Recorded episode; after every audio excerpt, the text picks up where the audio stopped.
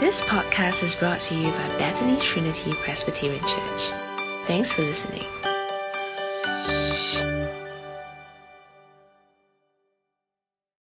Now is the time for scripture reading. Uh, and today's passage is taken from Luke chapter 3, verses 1 to 38. Uh, if you have your Bibles, I'll give us some time to just grab them. I'll be reading from the NIV, and once I'm done reading the passage, I'll invite Nick to come up and explain this passage to us. Luke chapter 3, verse 1.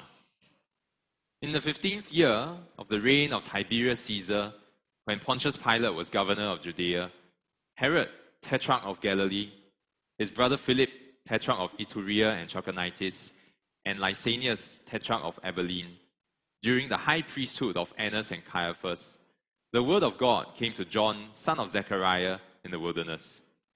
He went into all the country around the Jordan, preaching a baptism of repentance for the forgiveness of sins. As it is written in the book of the word of Isaiah the prophet, a voice of one calling in the wilderness, Prepare the way for the Lord, make straight paths for him. Every valley shall be filled in every mountain and hill made low. The crooked roads shall become straight, the rough ways smooth, and all people will see God's salvation. John said to the crowds coming out to be baptized by him, You brood of vipers, who warned you to flee from the coming wrath? Produce fruit in keeping with repentance. And do not begin to say to yourselves, We have Abraham as our father. For I tell you that out of these stones, God can raise up children for Abraham. The axe is already at the root of the trees, and every tree that does not produce good fruit will be cut down and thrown into the fire. What should we do then? The crowd asked. John answered, Anyone who has two shirts should share with the one who has none, and anyone who has food should do the same. Even tax collectors came to be baptized. Teacher, they asked, what should we do? Don't collect any more than you are required to, he told them. Then some soldiers asked him, And what should we do? He replied, Don't extort money and don't accuse people falsely. Be content with your pay. The people were waiting expectantly and were all wondering in their hearts if John might possibly be the Messiah. John answered all. I baptize you with water, but one who is more powerful than I will come, the straps of whose sandals I am not worthy to untie. He will baptize you with the Holy Spirit and fire. His winnowing fork is in his hand to clear his threshing floor and to gather the wheat into his barn. But he will burn up the chaff with unquenchable fire. And with many other words, John exhorted the people and proclaimed the good news to them. But when John rebuked Herod the Tetrarch because of his marriage to Herodias, his brother's wife, and all the other evil things he had done, Herod added this to them all. He locked John up in prison. When all the people were being baptized, Jesus was baptized too.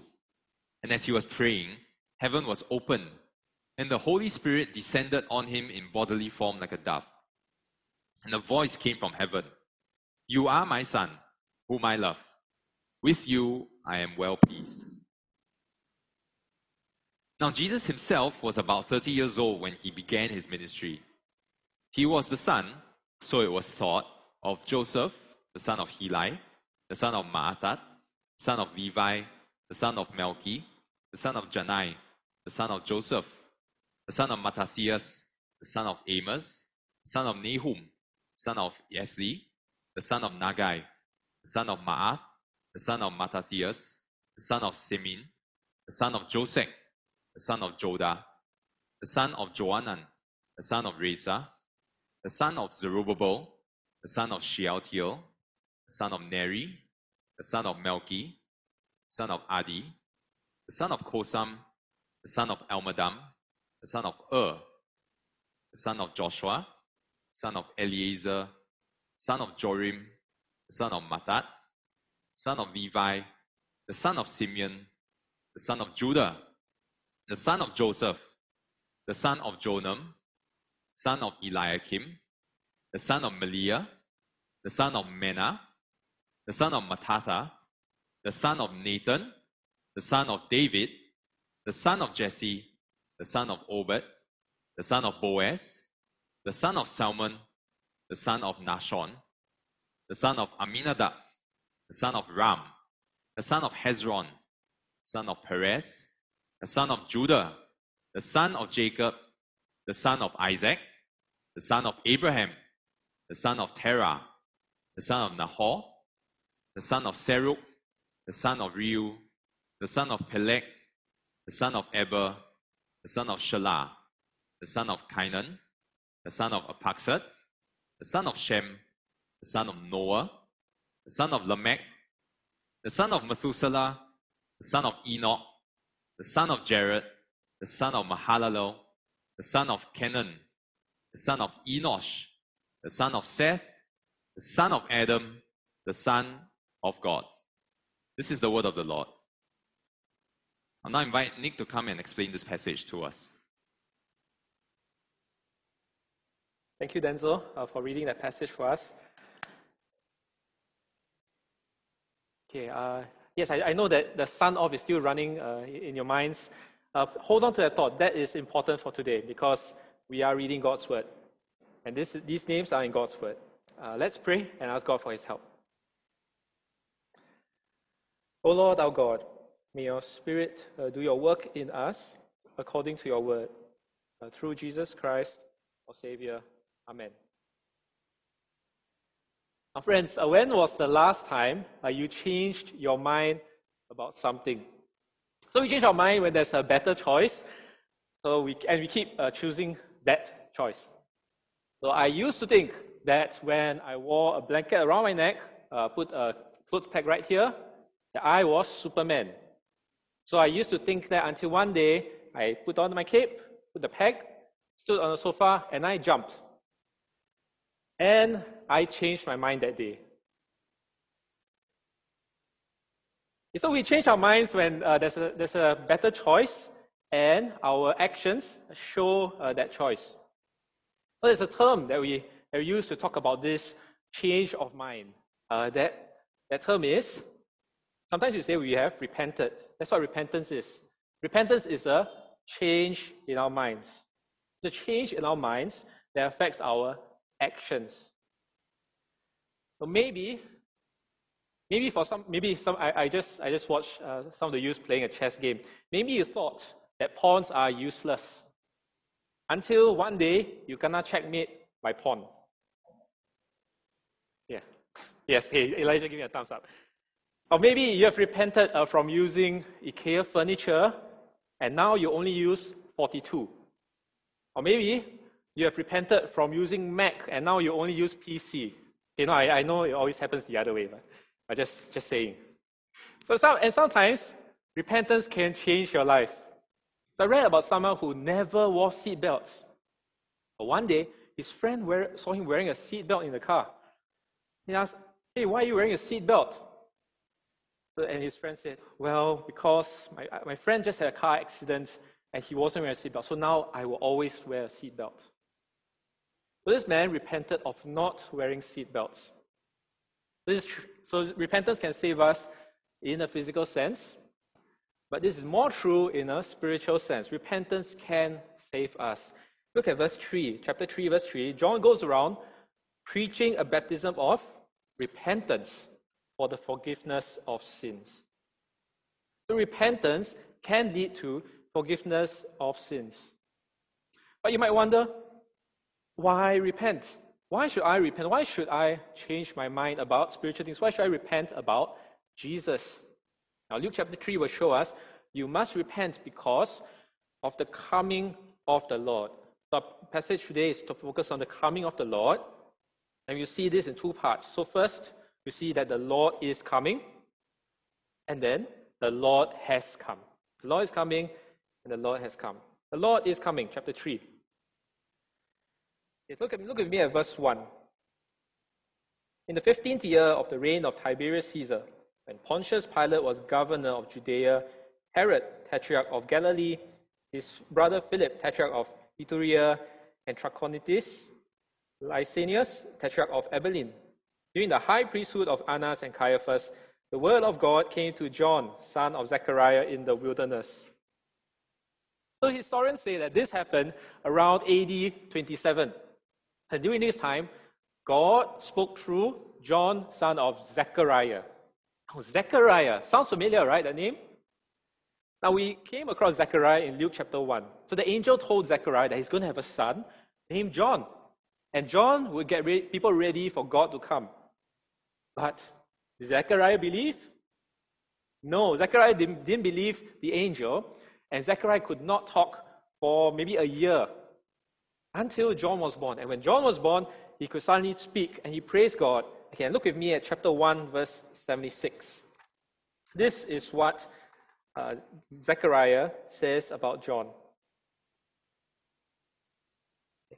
Verse 76 And you, my child, will be called a prophet of the Most High, for you will go on before the Lord to prepare the way for him, to give his people knowledge of salvation through the forgiveness of their sins.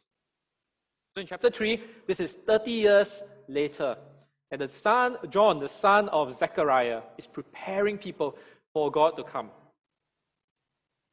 So in chapter 3, the way that God, the way that John prepares people is he does the things that Isaiah spoke about. So Isaiah is a prophet 700 years before John. So 700 years before John, Isaiah said this. Okay, so uh, verse 4, somewhere in the middle of verse 4. A voice of one calling in the wilderness, prepare the way for the Lord, make straight paths for him. Every valley shall be filled in, every mountain and hill made low. The crooked hills shall be, become straight, the rough ways smooth, and all people will see God's salvation. To get ready for God, roll out the red carpet. Make sure that the hills, there's no hill for him to cross. Make sure there's no valley for him to go under. Make the road straight. And other straight roads, make sure that they, they're not windy. No bumpy roads for him because God is coming. God is coming to save. A few years ago, we had this thing called the Singapore Memory Project. So the Singapore Memory Project, you see this person's name at the bottom there. His name is Jerome Lim. So Jerome Lim wrote about how in 1972, Queen Elizabeth II uh, came to Singapore. And she, uh, she arranged to, come to his three-room flat uh, at Toa. So his family had to prepare. They had to make over the house, scrub it, sweep it, and mop the house and prepare, uh, prepare the best clothes to get ready for the queen to come. And then Queen Elizabeth came. She stayed for a short while and then she left. And what Jerome said about this experience is he remembers being reluctant to wash his hands. Why? Because he just shook the queen's hand. Good thing last time no COVID. But we, we will prepare for important people to come, and John is doing the same thing. John is getting ready, people ready for God to come. Not just, not, not, and he does it by asking people to repent, not by uh, preparing your wardrobe or cleaning your house. So John prepares people in two ways with his baptism. So first, he tells people to repent, and he tells people uh, to get ready for the coming Lord.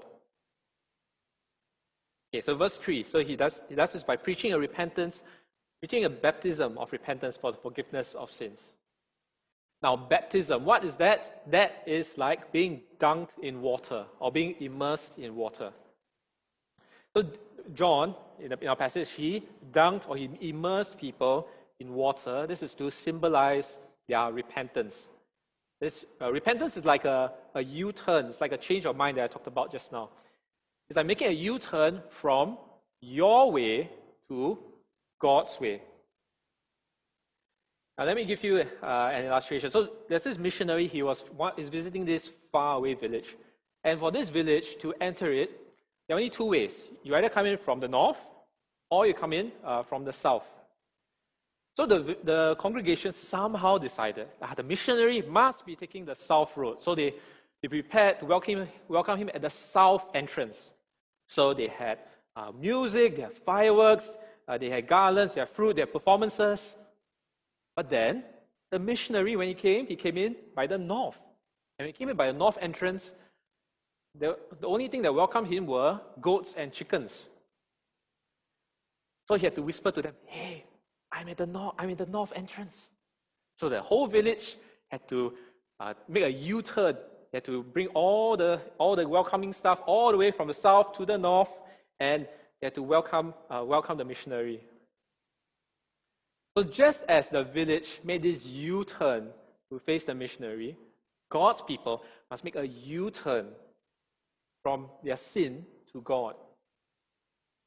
Now, what kind of U-turn did the people have to make? The God's people used to think, or God's people thought, and they were very sure that they were children of Abraham. But what does John call them in verse 7? Look at it. What, it. what does he say about them? You brood of vipers. I learned this week that a brood, but a brood doesn't mean a group or collection of vipers. Brood means children of vipers, family of vipers. So John is saying, you are not children of Abraham as you thought you were. You are children of snakes. Ouch. That's like calling, calling them the family of Satan. And listen to verse 8 and 9. Listen to how urgent uh, this the situation is. Verse 8. Produce fruit in keeping with repentance and do not begin to say to yourselves, We have Abraham as our father. For I tell you that out of these stones, God can raise up children for Abraham. The axe has been laid to the root of the trees, and every tree that does not produce good fruit will be cut down and thrown into the fire. The God's people are in danger. If they don't U turn ASAP, it's going to be like, like the lumberjack has unsheathed his sharpened axe and he had just taken his first swing at the root of the trees. And John warns them in verse 8 produce fruit in keeping with repentance. So do this U turn, this repentance in your heart, in your minds, and show that U turn in your actions, in the fruit. That's the fruit of repentance. The outward action of the inward repentance. And that's a lesson for us too. You see, our U turn from sin to God must show in our actions. Otherwise, we are just like the brood of vipers, the tree that's going to be cut down. Or as one a preacher, uh, he paraphrased John's words for his audience like this You snakes, do you really think God is going to save you just because you've been baptized and belong to evangelical church?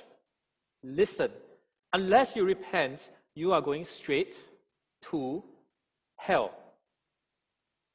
Then what should we do then?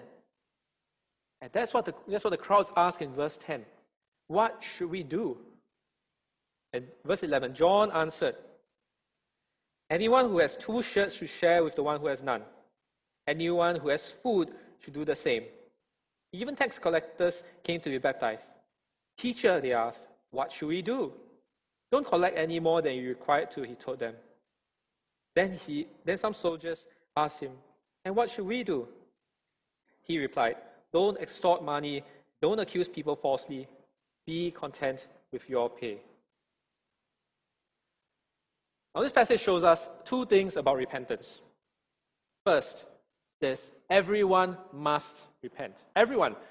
You see, John doesn't say Anyone who has a well-stocked wardrobe from H&M and Uniqlo must share clothes from last season and before that. The, the, the clothes you have now, it's okay, you can keep.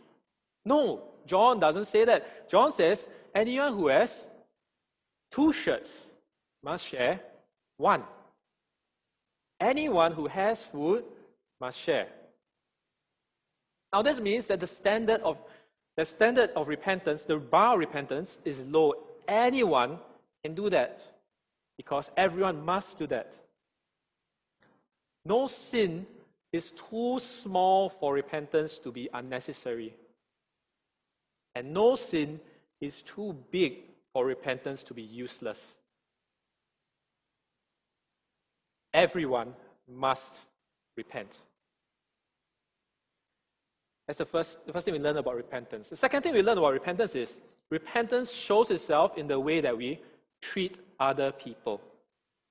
Repentance means everyone must stop hoarding clothes, everyone stop hoarding money, but share. So repentance for the tax collectors means that they must stop collecting extra tax uh, to fatten up their wallets. Uh, in those days, the Roman Empire collected different tax amounts from different districts, depending on how many people there were. So tax collectors in that district, they, they can collect extra. They'll collect extra, uh, give some to Rome, and the rest they keep for themselves. The repentance for them means that they trust God to provide for them and collect only what they need to collect.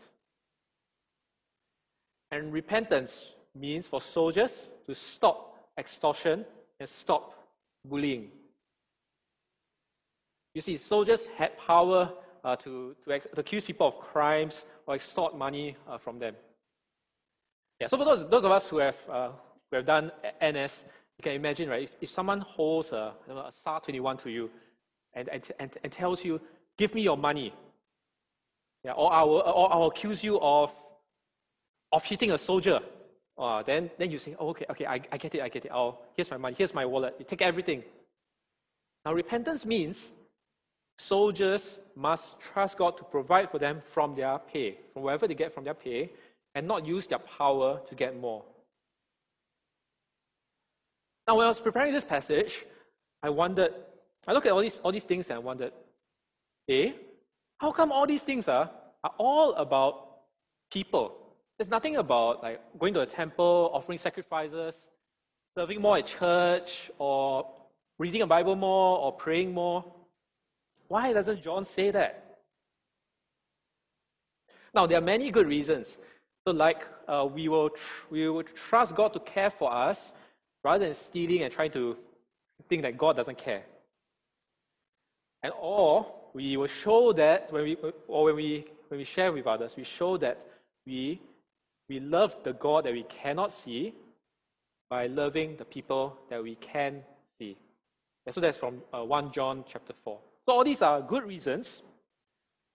The, the reason that Luke wants to, wants to show you is that God is using you to help the poor. God is using you to help the poor. Now turn back with me to chapter 1, verse 52 to 53. Okay, so this is what God is already doing. This is God's agenda. Chapter 1, uh, verse 52 and 53. Okay, if you're using the scripture journal, it's on page 16. Okay, he has brought down rulers from their thrones, but has lifted up the humble. He has filled the hungry with good things, but has sent the rich away empty. So when you use money, when you use your possessions to help the poor, to build people up, God is using you to lift up the humble, to fill the hungry with good things. You are a picture of God saving the humble through Jesus. But if you remain proud, you use people to build up your bank account, then God will scatter you God will bring you down. God will send you away empty. Friends, do you use people to build your bank account up? Or do you use your bank account to build other people up? Now, this is true for, for anything where we put our trust in. Like, uh, do you use people to build your grades up? Or do you use your grades to build people up? I mean, maybe you're, you're friends with the smart people in your school so that you're hoping some smartness rub off you so that maybe you'll talk more about, I don't know, uh, x plus y squared equals to whatever it is. Yeah, you're hoping some of that will rub off. No, that's using people.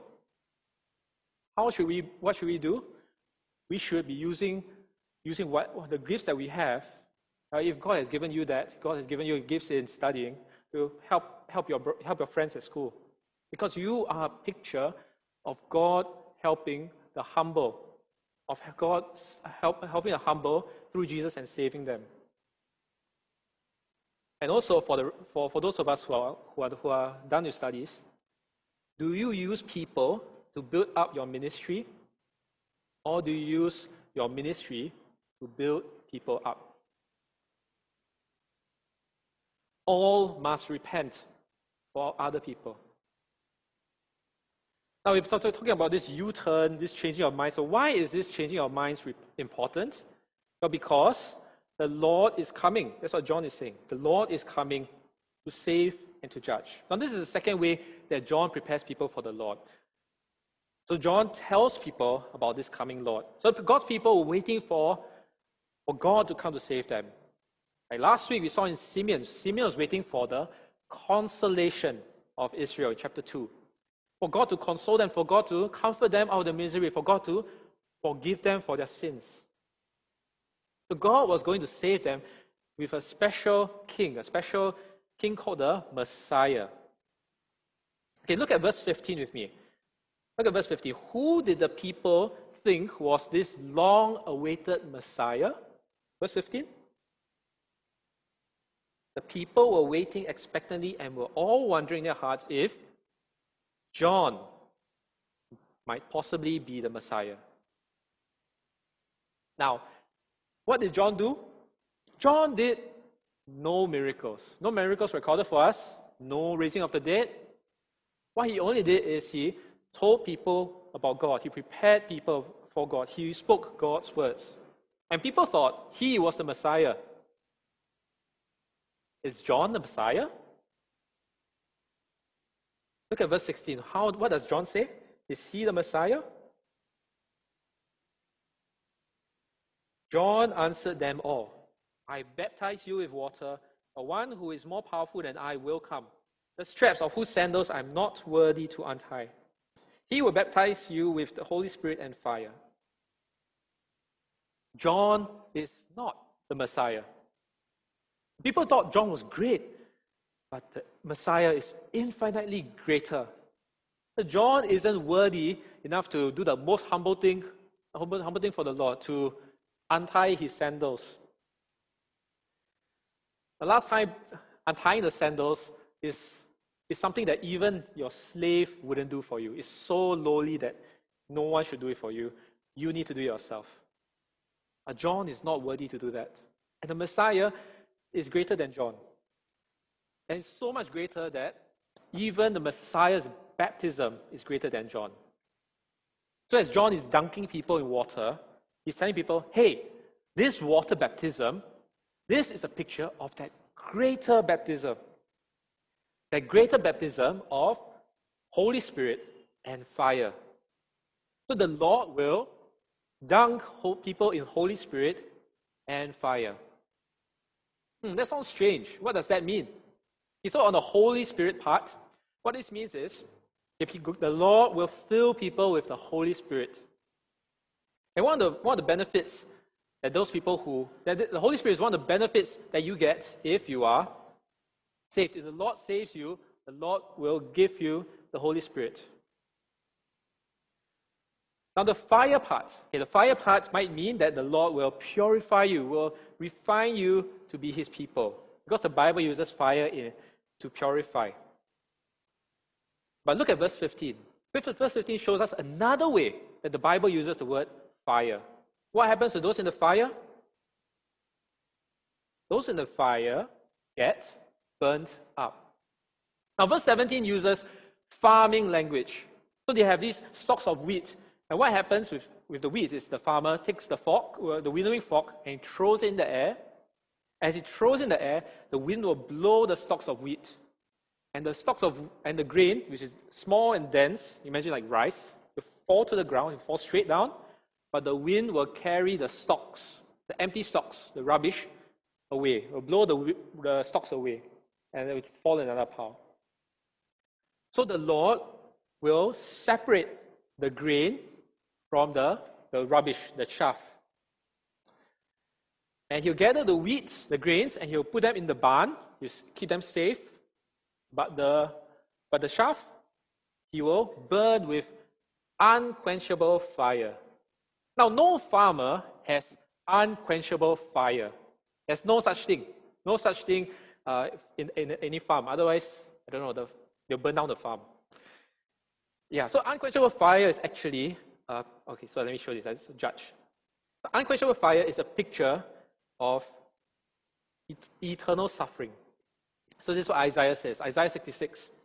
And they will go out and look on the dead bodies of those who rebelled against me. The worms who eat them will not die, the fire that burns them will not be quenched, and they will be loathsome to all mankind. So the Lord is coming. He will save some people, and he will judge some people. So, how, do, how does the Lord decide who gets saved, who gets judged? Now, it all depends on your repentance, on whether you have made a U turn or not. And if you have repented, then you're saved. If you haven't repented, and you show your, from your fruits, from your actions that you haven't repented, then the axe is at the root of the trees, ready to cut you down. And what does unrepentance look like? Look at Herod at verse 19. That is what unrepentance looked like. So verse, verse 1 told us that Herod is like there is a local ruler. But verse 19 tells us Herod is an evil man. And verse 19, John was bold enough to rebuke uh, this evil man uh, for stealing his, his, husband, uh, his, bro- his brother's wife. Just as John rebuked the crowds. So when John is rebuking Herod, he's scolding him, yes, but he's also telling Herod, Herod, you better change. Come, there's judgment coming. You've got to repent. And what did Herod do? Look at verse 20. Did he repent? No. Herod added this to them all. He locked John up in prison. Herod's fruit is doing evil, locking up God's spokesperson to stop God's word, to cover his ears. And what was his root? His root is unrepentance, rebellion against God's words. There's unrepentance. So for him, there's no U turn. So his, his fruit, evil, doing evil. His root, unrepentance, no U turn.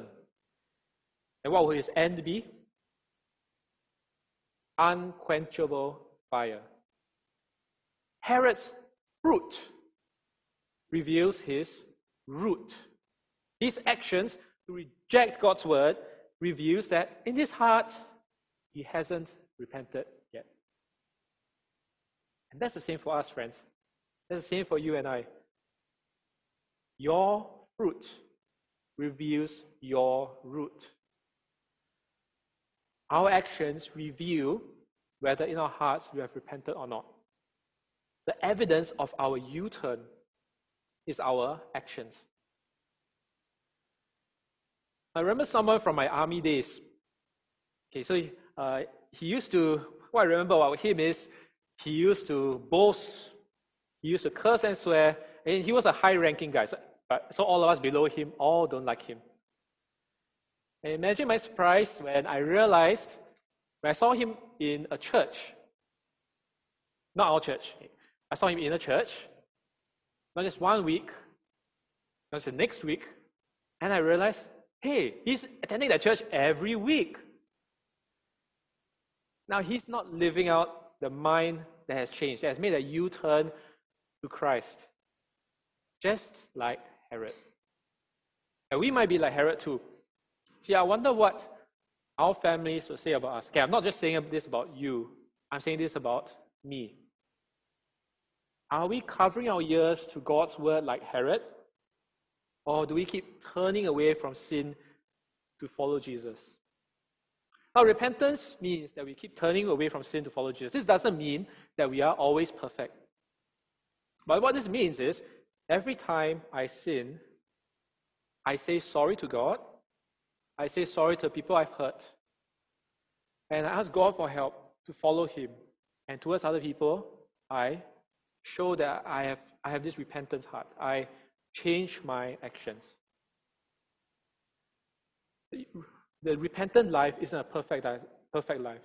The repentant life is a life that always makes you turn. Not just one time when you believe in Jesus, but every single day, making the U turn to God. Repent and live out your repentance. Okay, so this picture is uh, the root reveals the root. So the Lord is coming to save and judge. So get ready by making the U turn from sin to God. Now, you might have noticed I haven't mentioned Jesus much in the first bit, first bit of the sermon even though he's the main character in the book of Luke. He's the main character of chapter 2. In chapter 2, uh, we learn that Jesus is the Savior, Messiah, and Lord. Now, now, why, how do we know that Jesus is this coming Lord that John prepares people for?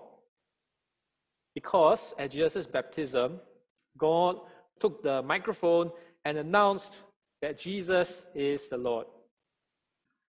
Okay, so everything in verse 21 and 22, everything that happens there can be seen, can be heard. Okay, now, look at verse 21 and 22 and imagine you were there. Imagine you were there. As he was praying, heaven opened. So you can see the heavens opening, and then verse 22, you can see the Holy Spirit descending on Jesus in bodily form like a dove. And then you hear something. A voice came from heaven. You are my son, whom I well whom I love. With you I am well pleased. So you see the Holy Spirit descending like a dove, and you hear a voice saying, You are my son. With you I am well pleased.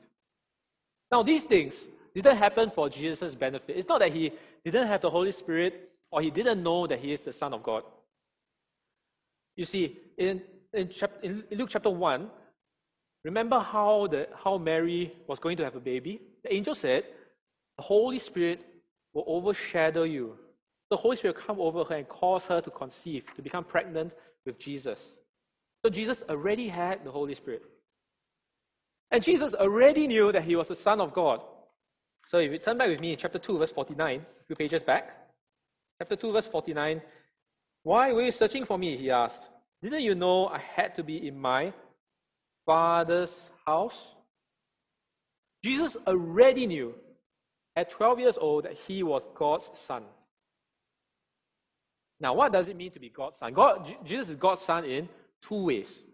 The first, Jesus is divine like God. So that's why there's an infinite sign, because God is infinite.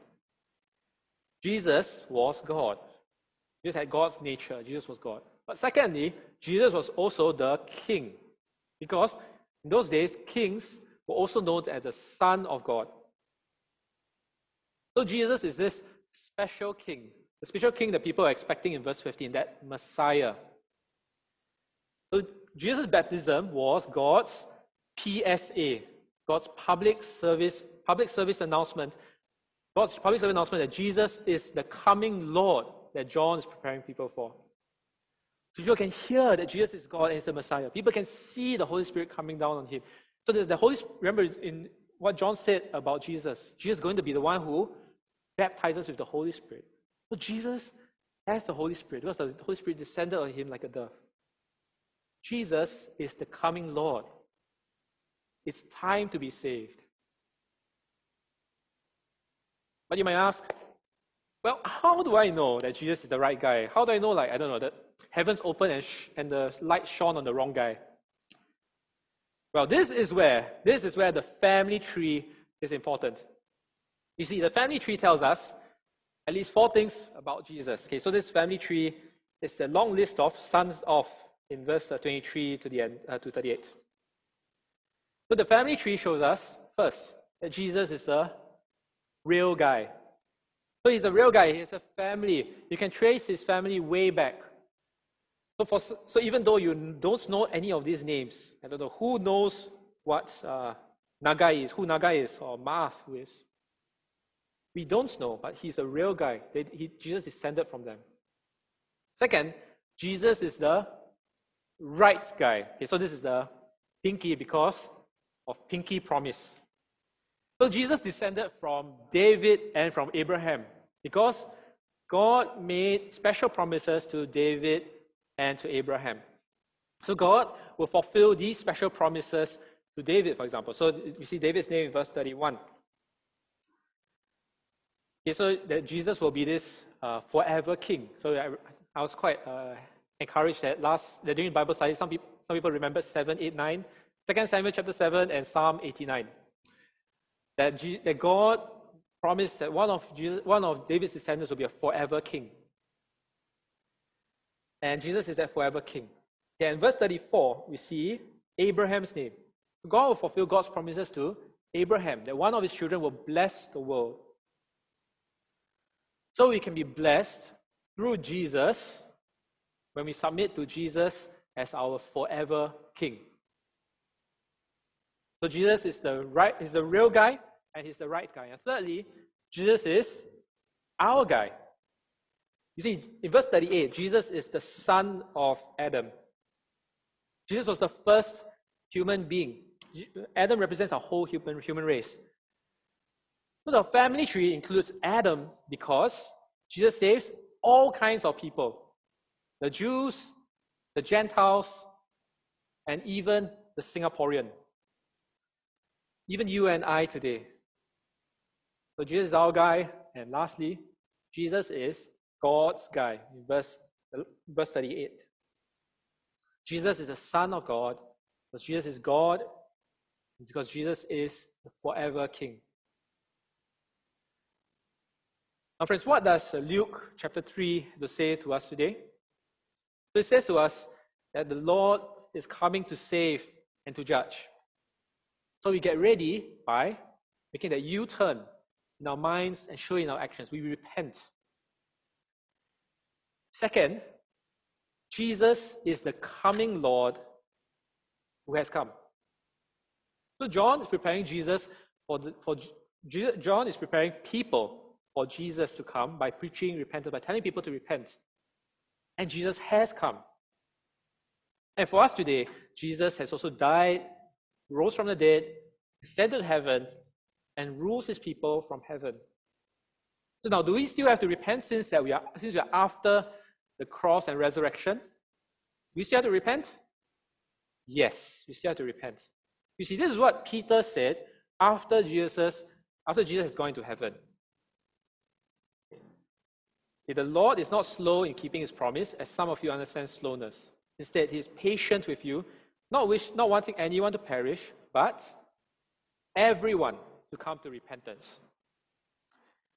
Okay, so, and, but the day of the Lord will come like a thief. The heavens will disappear with a roar, the elements will be destroyed by fire, the earth and everything done in, done in, in it will be laid bare. Since everything will be destroyed this way, what kind of people ought you to be? You ought to live holy and godly lives. Friends, we still have to repent. We still have to make that U turn from sin, not just one time, but every single day, every single moment. Turn away from sin, turn to God, repent, for Jesus, the coming Lord, has come. Today, today, today's passage is for you. God is speaking to you. Even, even including those, those of us who are here who haven't believed in Jesus. God is speaking to you. Don't cover your ears like Herod. Make that U turn, or you will face unquenchable fire. Change your mind. Otherwise, the, the axe is at the root of the trees. Turn to Jesus. Turn to Jesus as Lord of your life, Lord of your whole life, because Jesus is Lord of all. Jesus is the Lord that we must all repent to. We must you turn to Jesus in every area of our lives. Like the way that I talk to my family, the way that I study, the way I work, the way I use the internet, the things I like, things I don't like. And we cannot tell Jesus to be Lord over everything in our lives except this teeny bit. We want to keep it for ourselves. No. Jesus is either Lord of all or he's not Lord at all. So repent to Jesus, the Lord of all.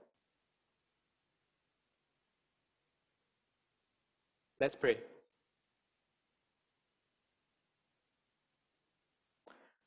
Heavenly Father, please work in us that we may, true, we may show true repentance in all of our lives. for your glory and our sanctification. In Jesus' name, Amen.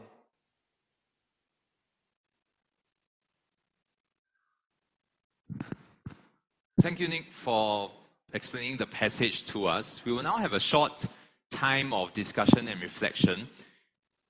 So, on this slide, uh, there are two questions that we can be reflecting on. First, what is one area of life that is hard for Christians to put under Jesus' authority now?